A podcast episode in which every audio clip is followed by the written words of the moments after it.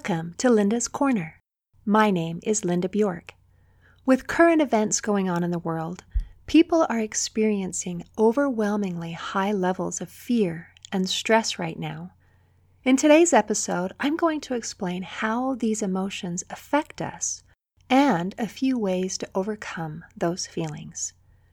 Fear, anxiety, worry, and panic are emotions that most people are familiar with to some degree or another. While slightly different, each of these emotions are related, and they are all connected by the presence of fear. Fear is an unpleasant emotion caused by the belief that someone or something is dangerous, likely to cause pain, or is a threat. Panic is an intense feeling of overpowering extreme anxiety or terror, while anxiety is an unpleasant but vague sense of apprehension. Now, the word worry has a couple of different definitions that may seem unrelated at first, but they are all connected. First of all, worry means a state of anxiety and uncertainty over actual or potential problems. It implies concern mixed with fear. Another definition of worry is to tear at, gnaw on, pull at, or fiddle with continually. For example, a dog can worry a bone, by continually gnawing at it. You can worry the knot at the end of a rope by continually fiddling with it and perhaps fraying the ends. It has to do with the idea of touching or disturbing something repeatedly. The emotion of worrying has a similar effect to the idea of continually gnawing at something. Worry is not a fleeting emotion, it tends to be nagging, persistent, and incessant. Some synonyms for worry include to annoy, plague, pester, or torment. Now, any of these forms of fear can cause stress. Stress is a state of mental or emotional strain or tension resulting from adverse or very demanding circumstances. Fear arises with the threat of harm, either physical, emotional, or psychological, and it can come from either real or imagined circumstances, these unpleasant emotions can arise from an imminent physical threat or from a perceived emotional or mental threat. Everyday life gives many opportunities to experience fear, anxiety, worry, stress, or even panic. It may surprise you to hear that these emotions by themselves are neither good nor bad. They just are. However, they can be either helpful or hurtful depending on the intensity and duration of the emotion. First of all, I'm going to explain how, why, and when these emotions could be helpful. All emotions can have a positive effect. Fear, anxiety, and worry are a central part of our harm avoidance system. In other words, they are intended to keep us safe. They help us to stay away from situations that could potentially cause us harm. Furthermore, fear, anxiety, worry, and stress can activate the sympathetic nervous system, often called the fight or flight response. Activating the fight or flight system can help increase the physiological response known as arousal. Now, this is not to be confused with sexual arousal, that's not what I'm talking about. This kind of arousal is the physiological and psychological state where the sense organs are stimulated to a point of perception. In other words, it means we're awake and alert. It increases heart rate and blood pressure and causes a condition of sensory alertness, mobility, and readiness to respond. This higher state of arousal means we're ready to fight or run away as necessary, and it helps to keep us safe. In addition to protecting our well being, a slight increase of arousal caused by fear, anxiety, worry, or stress can actually improve our performance. For example, the increased arousal caused by feelings of stress when you're taking an important exam can actually help you to focus on the test and better remember the information that you studied. Likewise, when an athlete is poised to make an important move, like a basketball player shooting a free throw, an increased level of arousal can help him or her make the shot. Our bodies and minds perform better with a little bit of excitement or stress. However, This is true only up to an optimal point of arousal. If we feel too much stress or anxiety, then the level of performance drops, sometimes dramatically. For example, too much test anxiety can impair your ability to concentrate and makes it more difficult to remember any of the answers. Or, if a basketball player gets too stressed out, he or she may choke and miss the shot. In psychology, this relationship between arousal levels and performance is known as the Yerkes Dodson Law. This law was first described in 1908 by psychologists Robert Yerkes and John Dillingham Dodson. Through a series of experiments, they discovered that mild electrical shocks could be used to motivate rats to complete a maze. But when the shocks became too strong, then the rats would just scurry around in random directions trying to escape. Their experiments suggested that there is a relationship between performance and arousal. Increased arousal can help improve performance, but only up to a certain point. At the point when arousal becomes excessive, then our performance diminishes. Fear, anxiety, worry, and stress are often considered negative emotions, but they are actually part of a beautifully orchestrated design to benefit us by increasing our performance and keeping us safe. They are not actually our enemy, and we don't need to eliminate them entirely or pretend that we don't have these emotions. Remember that according to the Yerkes Dodson curve, a little bit of arousal caused by fear, anxiety, worry, or stress can actually improve our performance efficiency. If we have low arousal, like we don't care, then we don't perform very well. But with a moderate level of stress, we actually increase our level of performance. We are energized to face whatever challenge is ahead. However, high levels of stress and anxiety decrease performance because we become overwhelmed. This means that if our fear, anxiety, worry, or stress gets out of hand, it can interfere with our physical, mental, and emotional well being. It can harm our health, our performance, our relationships, and our happiness. If this is the case, then the increased arousal caused by stress and anxiety no longer gives a little boost to help overcome challenges. Instead, they actually compound the problem and make it worse. Most people are aware of the negative consequences of stress and anxiety and its toll on society and on individuals. Anxiety disorders are the most common mental illness in the United States, affecting about 40 million adults in the United States age 18 and older, or about 18.1% of the population every year. That means that about one out of every six people are suffering from some type of anxiety disorder. Treating anxiety disorders can be expensive.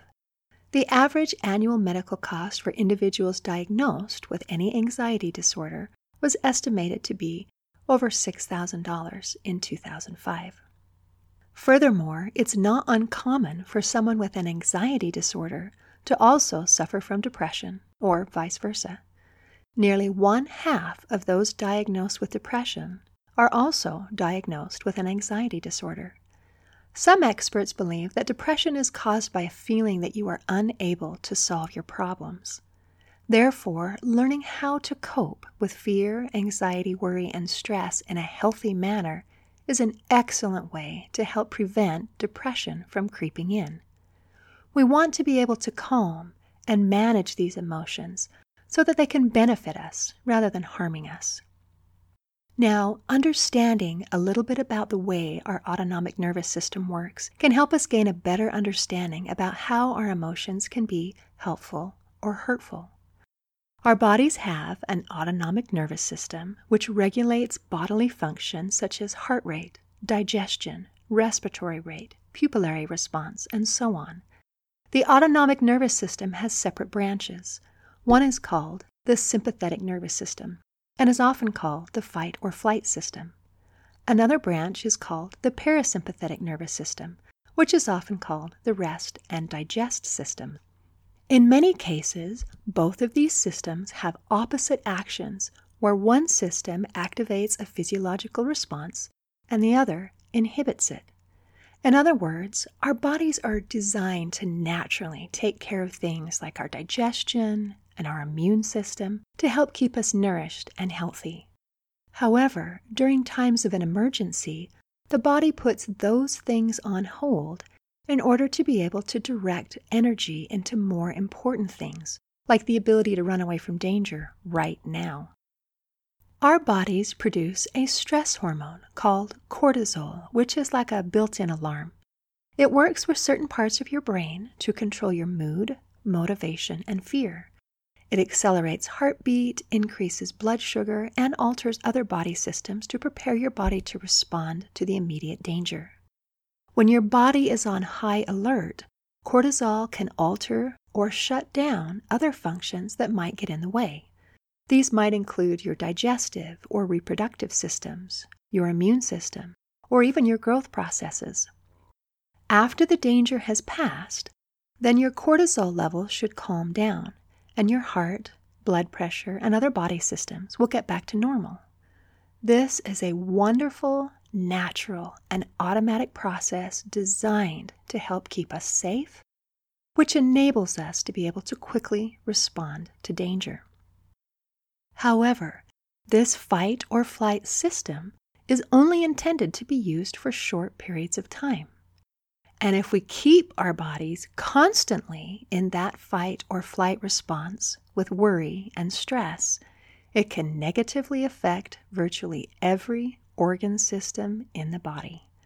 According to the National Institutes of Health, prolonged stress has been shown to cause numerous health problems, including anxiety and depression, headaches, heart disease, memory and concentration problems, problems with digestion, trouble sleeping, weight gain, weakening of the immune system, which makes you more likely to get sick, high blood pressure upset stomach, ulcers and acid reflux, increased rapid heartbeat and heart palpitations, panic attacks, cardiovascular problems, increase in blood sugar levels, irritable bowel problems, backaches, tension headaches or migraines, chronic fatigue syndrome, respiratory problems and heavy breathing, and worsening of skin conditions such as eczema.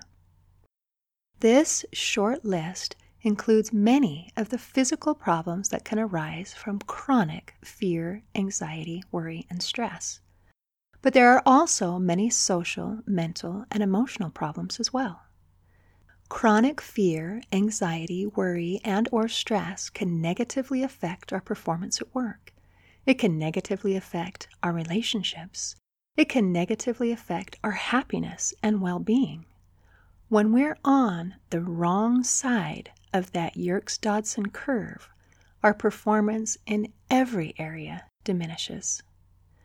Next, I'm going to explain about what stressors and coping skills are. A stressor is an activity, event, or other stimulus that causes stress. Stressors are those things that cause fear, anxiety, worry, stress, or panic in our lives.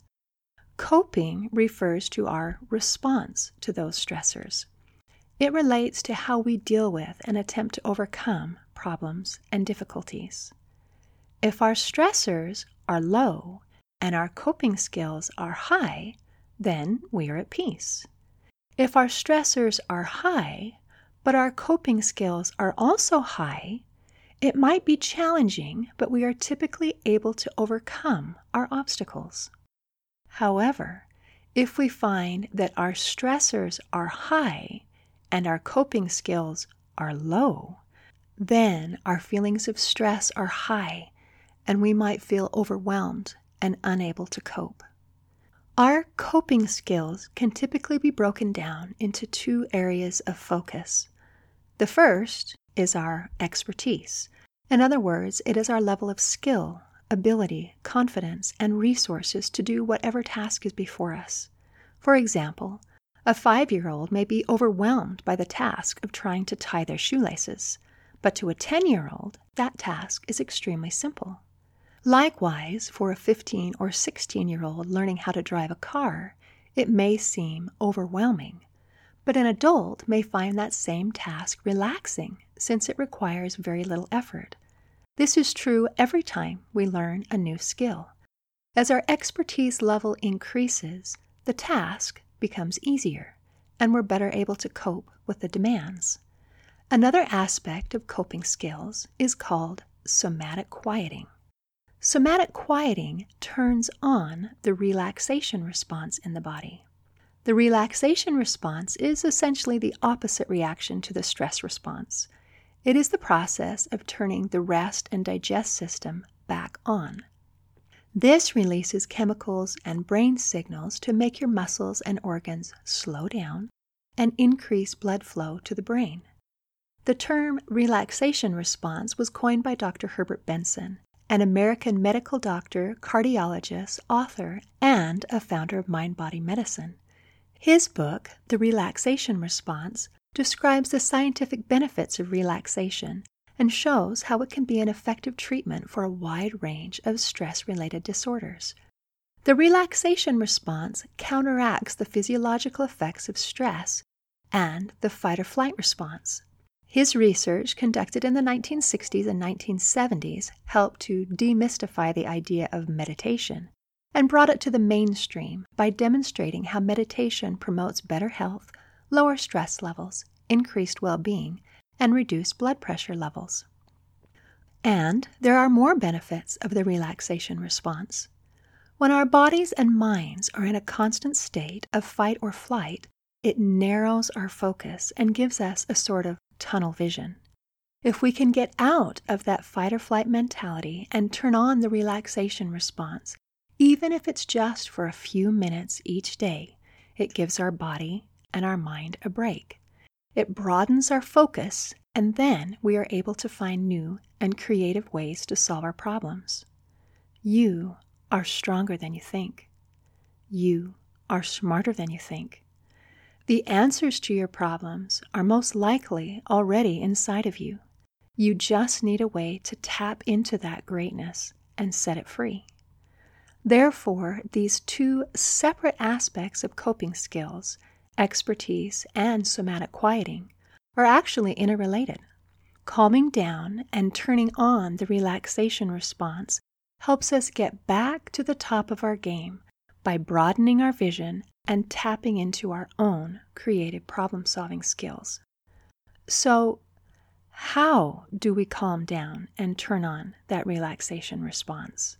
Well, there are several things that we can do we can decrease our stressors and increase our coping skills by doing simple things like nourishing our bodies, diaphragmatic breathing, progressive muscle relaxation, meditation, improving the quality of our sleep, journaling, somatic quieting, exercising, connecting with nature, making use of a wealth of cognitive behavioral therapy techniques, recognizing and overcoming cognitive distortions, examining our core beliefs, visualization exercises, improving feelings of safety and self worth, altering our perspective, discovering alternatives to worrying, creating a visual shield, finding meaning and purpose in our lives, increasing feelings of joy, harnessing the power of gratitude, discovering the healing power of forgiveness, and finding creative solutions to our problems. I've written a book called You Got This An Action Plan to Calm Fear, Anxiety, Worry, and Stress that shares all of these tools and more. It teaches skills to alleviate fear and increase a sense of peace and control in your life. I am excited and grateful to announce that it is listed as a number one hot new release on Amazon. The world needs something like this right now. And I'm grateful to have something to share to help people be resilient and better able to handle their problems.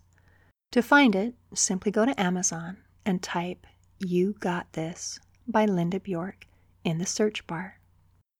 In closing, I'd like to share a quote from Yoda in Star Wars Fear is the path to the dark side. Fear leads to anger. Anger leads to hate. hate leads to suffering. Today, I hope you choose to follow a lighter, happier, and more peaceful path. See you next time on Linda's Corner.